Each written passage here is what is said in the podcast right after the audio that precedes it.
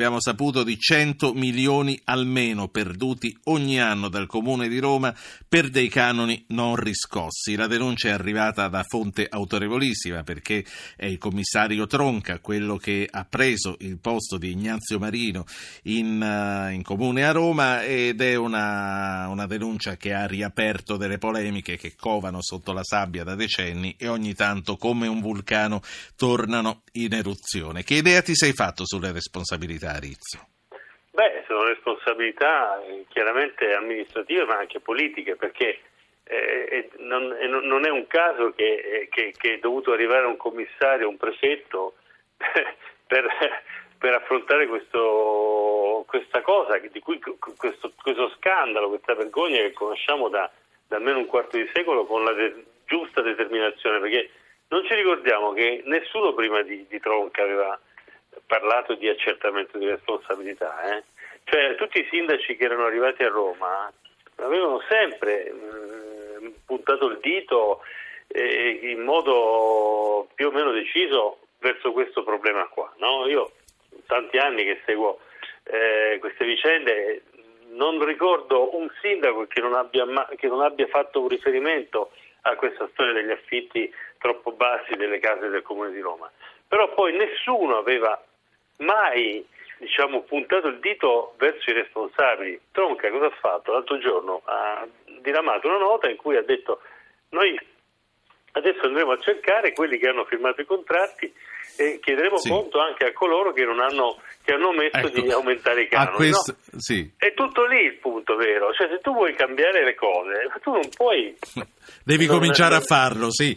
Ehm, certo. ho, due, ho, due, ascoltatori, ma poi ti voglio chiedere, io ho letto un'intervista uh, dell'ex vice sindaco di Ignazio Marino, Causi, oggi all'Unità, e dice noi avevamo cominciato e eh, c'era già un censimento in atto. Poi altre notizie di stampa che vengono riportate anche dal tuo giornale dicono che la onlus dello stesso Ignazio Marino, oltre alla sede del Partito Democratico e a sedi di altri partiti come il Movimento Sociale, hanno goduto a lungo di questo tipo di privilegi. Prima però di arrivare a questo faccio parlare immediatamente due ascoltatori che, eh, come era prevedibile, sono entrambi da Roma, sono Pietro e Luigi. Signor Pietro, buonasera.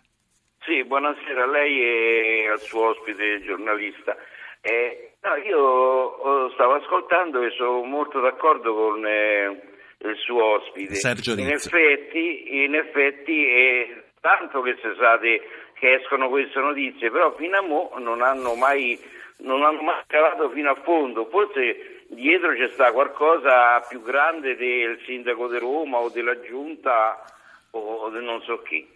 Grazie Pietro. A proposito del cosa ci sta dietro, non parlo di questo argomento in particolare, ma subito dopo la pausa ritorneremo con Michele Serra e parleremo del complottismo internazionale, cioè di tutto quello che pensiamo ci sia dietro ad ogni cosa che anche ci viene ricostruita e ci viene spiegato in un altro modo. Ma non mi, non mi riferivo a quello che c'è dietro ad Affittopoli. Sentiamo invece Luigi, sempre da Roma. Buonasera.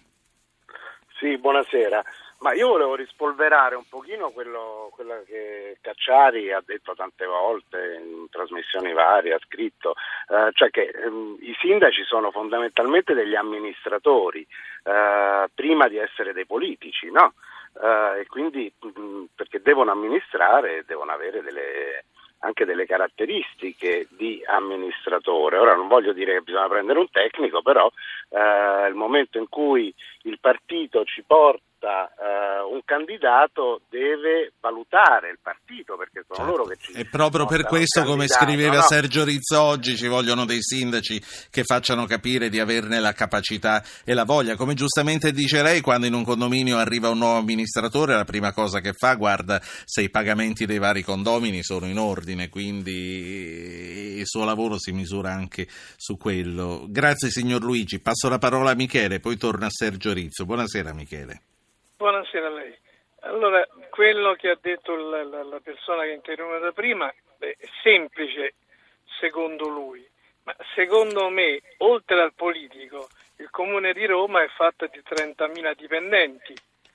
Possibile che 30.000 dipendenti non ci sia un, una persona in grado di controllare quanto viene fatto eh, amministrativamente all'interno del sì. comune stesso. Non è che il dipendente si alza la mattina e lo fa, ci vuole la volontà politica comunque di mettere un ufficio ad accertare queste cose. Altro da aggiungere, signor Michele?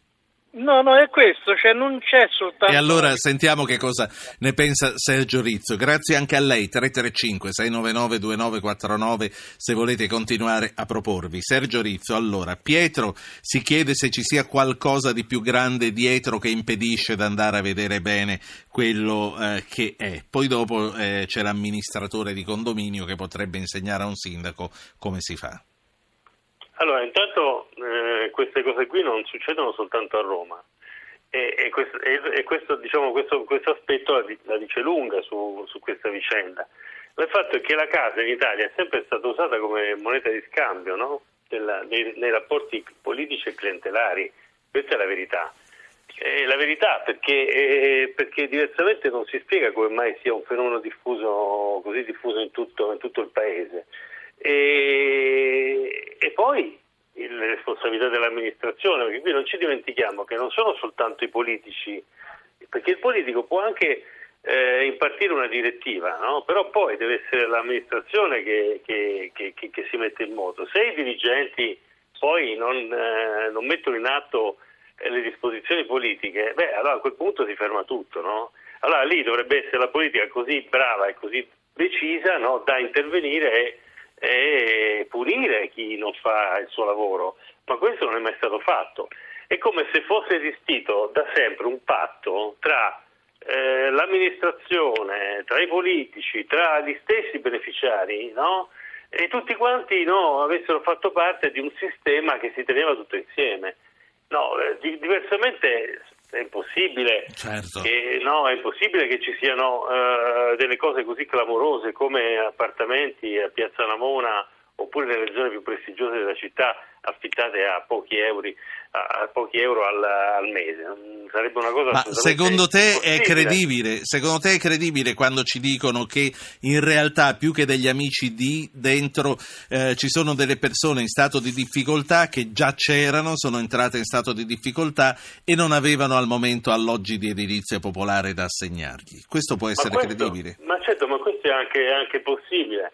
Però non ci dimentichiamo che il Comune di Roma oltre a, a affittare a quei prezzi propri eh, alloggi, affitta, pa- cioè paga l'affitto a sua volta di migliaia e migliaia di appartamenti che vengono poi assegnati a famiglie presunte bisognose, presunte bisognose, ma che paga il comune, mentre incassa 52,46 euro in media da ogni, alloggio, da ogni suo alloggio affittato, arriva a spenderne 2.700 al mese per ognuno di questi certo. alloggi, no? E sono, guarda caso, degli alloggi che il comune prende in affitto da imprenditori, vogliamo chiamarle così? Alcuni di questi sono rimasti impigliati nelle vicende di Tangentopoli, che cioè c'è un rapporto organico con la politica, quindi cioè, il problema è molto più profondo di quello che noi possiamo immaginare. Non c'è soltanto negligenza, che può essere anche una componente di questa storia. E non giustificabile è... comunque. Esatto. Eh, ho ancora due ascoltatori, poi ti lascio andare perché mi hanno detto che a un certo punto ci dovrai comunque abbandonare. Stefano e Gianni. Stefano, buonasera. Buonasera a lei, dottor Pop. Io ho tre domande veloci veloci. Primo, eh, il fatto di questi affittopoli, mh, affittopoli, eh, affitti a prezzi scandalosi a Roma è solo, si spera, a Roma o domani dobbiamo aspettarci di qualche altra novità in altre città? Beh, mentre, lei, mentre, lei, stava aspettando di intervenire avrà sentito Sergio Rizzo che ha detto che non è una cosa solo di Roma. Eh no, domanda, perso, domanda numero due. Ah, per tutto quello che si è perso non solo qui c'è anche il podcast zapping.rai.it. Domanda numero due. Domanda numero due. Eh, chi, il controllore può effettivamente controllare o si rischia una sorta dire, di paralisi perché per via della burocrazia tra un ente e l'altro chi controlla ha l'effettivo potere o deve rendere conto a qualcun altro, cade la giunta, si ricomincia da capo Capito. e così via. Domanda numero 3. Domanda 3, velocissima. Eh, prima sentivo l'onorevole Casini parlare del, del, fatto che l'Italia farà questo eh, passo verso uh, un grande paese per sapere qualcosa. Ecco, ma domani, per assurdo, Renzi andasse a parlare con il presidente egiziano, il presidente egiziano dice scusa, ma tu vieni a dirmi tante belle cose e poi a casa tua hai questa vicenda un po'. No, no, no, no Stefano, questo, questo, non c'entra che, proprio niente. Eh. A parte no, che Renzi senso... ci può pure andare, io credo che ci vada.